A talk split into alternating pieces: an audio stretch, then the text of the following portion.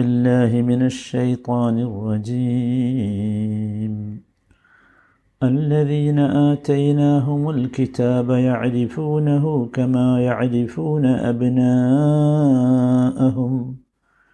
وإن فريقا منهم ليكتمون الحق وهم يعلمون നൂറ്റി നാൽപ്പത്തി ആറാമത്തെ വചനം അല്ലദീന ആറ്റൈനാഹുമുൽ കിതാബ. നാം വേദം നൽകിയിട്ടുള്ളവർ യരിഫൂനഹു കമാ യരിഫൂന അബിന അഹും മക്കളെ അറിയാവുന്നതുപോലെ അതിനെ അവർക്ക് അറിയാവുന്നതാണ്. വ ഇന്ന ഫരീഖം മിൻഹും ലയക്തുമൂനൽ ഹക്ക നിശ്ചയമായും അവരിൽ ഒരു വിഭാഗം സത്യം മറച്ചുവെക്കുകയാകുന്നു. വഹുമ്യാലമൂൻ അറിഞ്ഞുകൊണ്ട് തന്നെ. അല്ലദീന ആത്തൈനാഹുമുൽ കിതാബ. അല്ലദീന ആത്തൈനാഹുമുൽ കിതാബ്. അല്ലദീന എന്നത് അറബി ഭാഷയുടെ നിയമം അനുസരിച്ച് ഒരു വാചകം തുടങ്ങുകയാണല്ലോ. അപ്പോൾ അത് മുബ്തദ ആണ്. അതിന്റെ ഖബർ ആ ഇനിയുള്ള ജുംലയാണ്. യരിഫൂനഹു യരിഫൂനഹു അപ്പോൾ അല്ലദീന ആത്തൈനാഹുമുൽ കിതാബ ആത്തൈനാഹും അൽ കിതാബ് കിതാബ് അൽ കിതാബ് എന്ന് പറഞ്ഞാൽ ഇവിടെ തൗറാത്തും ഇഞ്ചിയിലുമൊക്കെയാണ്. അപ്പം ആ അല്ലദീന തീനാഹുമുൽ കിതാബ എന്ന് പറഞ്ഞാൽ നാം വേദം നൽകിയവർ എന്ന് പറഞ്ഞാൽ യഹൂദികളും നസാറാക്കളുമാണ്. യരിഫൂനഹു അവർക്ക് അതിനെ അല്ലെങ്കിൽ അദ്ദേഹത്തെ അറിയാവുന്നതാണ്. ഇവിടെ ഹു എന്ന സർവനാമം ആ ബമീർ അല്ലെങ്കിൽ സർവനാമം അതുകൊണ്ടുള്ള വിവക്ഷ അദ്ദേഹം എന്നാണെങ്കിൽ നബി സല്ലാഹു അലൈഹി സ്വല്ലമ്മയാണ് അത് എന്നാണെങ്കിൽ കിബിലയാകാം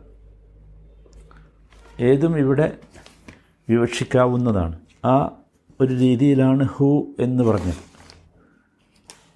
ഇന്നത് എന്ന് പ്രത്യേകിച്ച് യഥാർത്ഥത്തിൽ ഇവിടെ വ്യക്തമാക്കപ്പെട്ടിട്ടില്ല എന്നർത്ഥം. അതുകൊണ്ട് നമുക്ക് യരിഫൂനഹു അദ്ദേഹത്തെ എന്ന് ആശയം പറഞ്ഞാൽ അവിടെ ഉദ്ദേശിക്കുന്നത് നബി സല്ലല്ലാഹു അലൈഹി വസല്ലമയാണ് എന്ന് മനസ്സിലാക്കണം യരിഫൂന യരിഫൂനഹു മനസ്സിലായില്ലേ? അപ്പം നബി സല്ലാ അലൈഹി വല്ലമയെ ഇവർക്കൊക്കെ അറിയാമായിരുന്നു. നബിയെ അറിയാത്തവരല്ല ഇവരാരും. അത് പല സ്ഥലങ്ങളിലും ഖുർആൻ തന്നെ എടുത്തു പറഞ്ഞിട്ടുണ്ട്. അവർക്ക് നബി സല്ലാ അലൈഹി സ്വല്ലമയെക്കുറിച്ചുള്ള ജ്ഞാനം അവരിലുണ്ടായിരുന്നു എന്ന് തന്നെയാണ് നമ്മൾ മനസ്സിലാക്കേണ്ടത്. അതുകൊണ്ട് തന്നെ നബിയെക്കുറിച്ച് അല്ലെങ്കിൽ നബിയുടെ നുപുവത്തിനെക്കുറിച്ച് അതുപോലെ തന്നെ ഈ കിബിലയെക്കുറിച്ച് ഇതൊക്കെ യഥാർത്ഥത്തിൽ ഇവർക്ക് കൃത്യമായി അറിവുണ്ട്.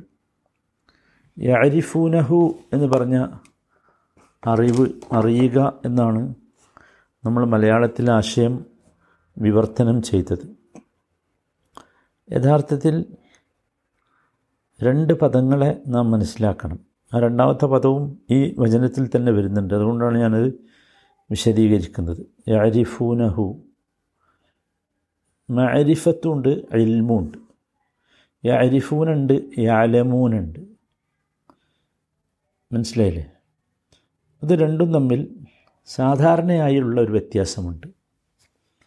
അത് നമ്മൾ മനസ്സിലാക്കിയാൽ ഈ വചനം കുറച്ചും കൂടി ബോധ്യമാകും സാധാരണയായി ഇൽമ് യലമു എന്ന പദം ഉപയോഗിക്കുക. ബുദ്ധിപരമായി മനുഷ്യനറിയേണ്ട ഗൗരവമുള്ള വിഷയങ്ങളാണ്. അതിന്റെ ഉള്ളിലേക്ക് ഇറങ്ങിച്ചെന്നാലേ അതറിയുകയുള്ളൂ. അതിനാണ് എൽമ് എന്ന് പറയുക.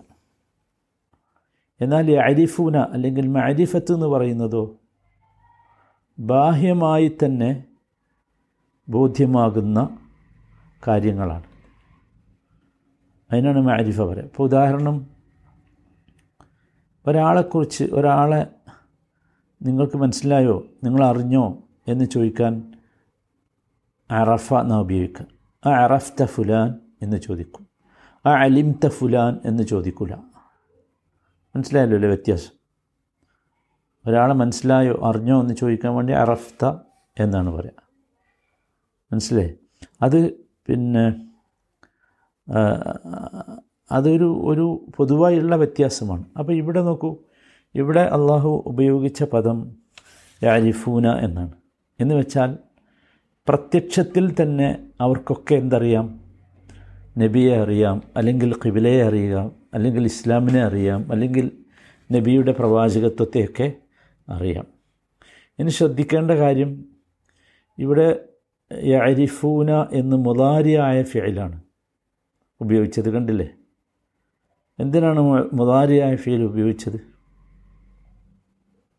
സുഹാനല്ല അതെന്തിനാന്ന് ചോദിച്ചാൽ അവർ അവരുടെ വേദങ്ങളിലെ വചനങ്ങൾ വായിക്കുമ്പോഴെല്ലാം ആ വചനങ്ങളിലുള്ള നബിയെക്കുറിച്ചുള്ള വർണകൾ വർണനകൾ കേൾക്കുമ്പോഴെല്ലാം അവരിലേക്ക് ഈ ജ്ഞാനം വന്നുകൊണ്ടിരിക്കും.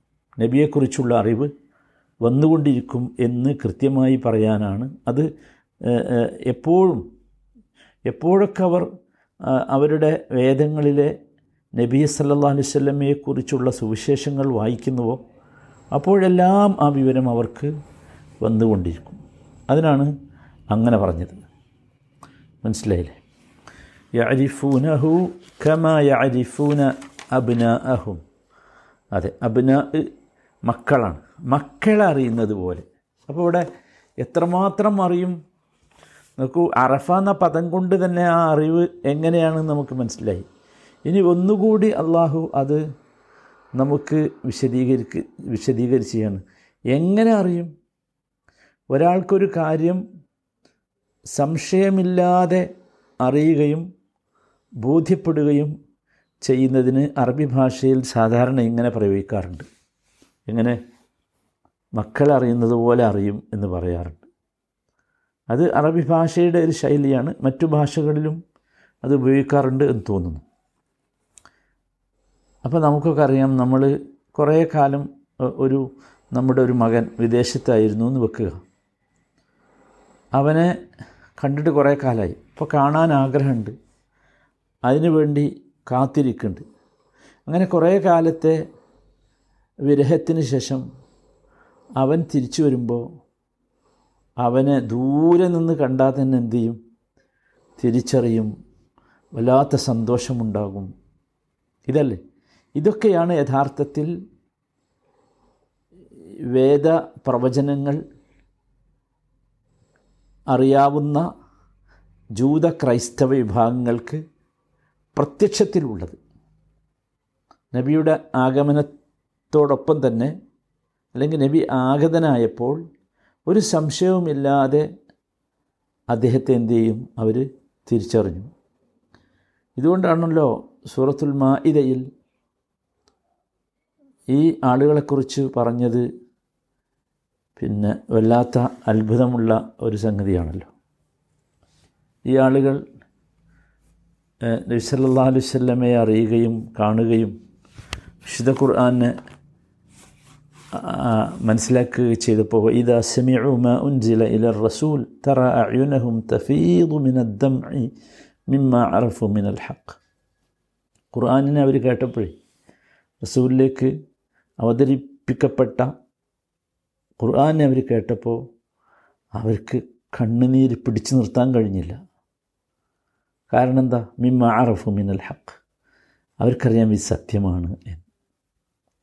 അപ്പോൾ യഥാർത്ഥത്തിൽ ഇവർ ഈ വേദം നൽകപ്പെട്ട സമൂഹം ഇപ്രകാരം നബി സല്ലാ വല്ലമയെക്കുറിച്ചുള്ള ജ്ഞാനം അവർക്കുണ്ടായിരുന്നു എന്നർത്ഥം. മനസ്സിലായില്ലേ? പക്ഷേ എന്നിട്ടും എന്തുണ്ടായി? അതാണ് അടുത്ത വാചകം. എന്നിട്ടും ഇങ്ങനെയൊക്കെ അവർക്കറിയാമായിട്ടും പിന്നെ എന്ത് സംഭവിച്ചു എന്ന് ചോദിച്ചാൽ വ ഇന്ന ഫരീഖം മിൻഹും. ലയക്തുമൂൻ അൽ ഹക്ക ഇന്ന ഫരീഖം മിൻ നിശ്ചയമായും അവരിൽ ഒരു വിഭാഗം ലയക്തുമൂൻ അൽ ഹക്ക അവർ സത്യത്തെ മറച്ചു വെക്കുക തന്നെ ചെയ്തുകൊണ്ടിരിക്കുന്നു അവർ സത്യത്തെ മറച്ചു വെക്കുകയായിരുന്നു. ല എന്ന് പറഞ്ഞാൽ അവിടെ എന്തുണ്ട്? തൗക്കീതുണ്ട് വഹും യാലമൂൻ. അവർക്ക് എൽമുണ്ട് കണ്ടോ? വഹും യാലിഫു എന്നല്ല പറഞ്ഞത് അവിടെ. വഹും യാലമൂൻ അവർക്ക് നബിയെക്കുറിച്ചുള്ള കൃത്യമായ ജ്ഞാനമുണ്ട്. ജ്ഞാനമുണ്ടായിട്ടും അവരെന്ത് ചെയ്തു മറച്ചു വെച്ചു ഇന്ന ഫരീഖം മിന്നും അപ്പോൾ മറച്ചു വെച്ചു എന്ന് പറഞ്ഞാൽ അവരുടെ വേദങ്ങളിൽ തിരുമേനിയെക്കുറിച്ചുള്ള സുവിശേഷത്തെ അവരെന്ത് ചെയ്തില്ല മറ്റുള്ളവർക്ക് പറഞ്ഞു കൊടുത്തില്ല ഇത് ഈ വിഭാഗത്തിന്റെ ഒരു വല്ലാത്ത ദുരവസ്ഥയായിരുന്നു. അപ്പോൾ ഈ വേദക്കാരിൽ ഒരു ചെറിയ വിഭാഗം നബി സല്ലാ അലൈഹി സ്വല്ലമ്മയിലും അതുപോലെ തന്നെ നബിയുടെ നുപൂവത്തിലും ഒക്കെ വിശ്വസിച്ചിരുന്നു അവർ കിബിലയെ കഅബയെ കിബിലയായി അംഗീകരിക്കുകയും ഒക്കെ ചെയ്തിരുന്നു. ഒരു ചെറിയ വിഭാഗം അങ്ങനെ ചെയ്തിരുന്നു. അതുകൊണ്ടാണ് ഇവിടെ ആ വിഭാഗത്തെ മാറ്റി നിർത്തിക്കൊണ്ടെന്ന് പറഞ്ഞത്. ഇന്ന ഫരീഖം മിൻഹും എന്ന് പറഞ്ഞത്. ജൂത ക്രൈസ്തവ വിഭാഗങ്ങൾ നബി സല്ലാ അലൈഹി സ്വല്ലമ്മയുടെ നൂഹത്തിനെക്കുറിച്ചുള്ള വിവരം അവർക്കുണ്ടായിരുന്നു എന്ന് നമുക്കെല്ലാവർക്കും അറിയാം. കാരണം നമ്മൾ ഈ ഈ അധ്യായത്തിൽ തന്നെ എൺപത്തി ഒമ്പതാമത്തെ വചനം പഠിച്ചപ്പോൾ പറഞ്ഞല്ലോ വലമ്മ ജാഅഹും കിതാബും മിൻ ഇന്ദില്ലാഹി മുസദ്ദിഖുല്ലിമ മഅഹും വക്കാനു മിൻ കബുലു യസ്തഫ്തിഹൂന അലല്ലദീന കഫറു എന്ന് പറഞ്ഞല്ലോ.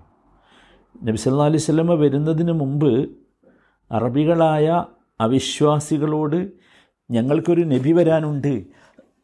ആ നബി വന്നാൽ ഞങ്ങൾ നിങ്ങളെയൊക്കെ ജയിച്ചടക്കും എന്നുള്ള സംസാരം അവർ നടത്താറുണ്ടായിരുന്നു. നമ്മൾ പറഞ്ഞല്ലോ. അപ്പോൾ അതുകൊണ്ട് തന്നെ അവർക്ക് നബി സല്ലാ അലൈഹി സ്വലമയെ കൃത്യമായി അറിയാമായിരുന്നു എന്നർത്ഥം. വിശുദ്ധ ഖുർആൻ അവതരിക്കുന്ന സമയത്ത് അവർ യഥാർത്ഥത്തിൽ അവരുടെ അഹങ്കാരം കാരണമായാണ് അവർക്ക് പിന്നോട്ട് പോകേണ്ടി വന്നത്.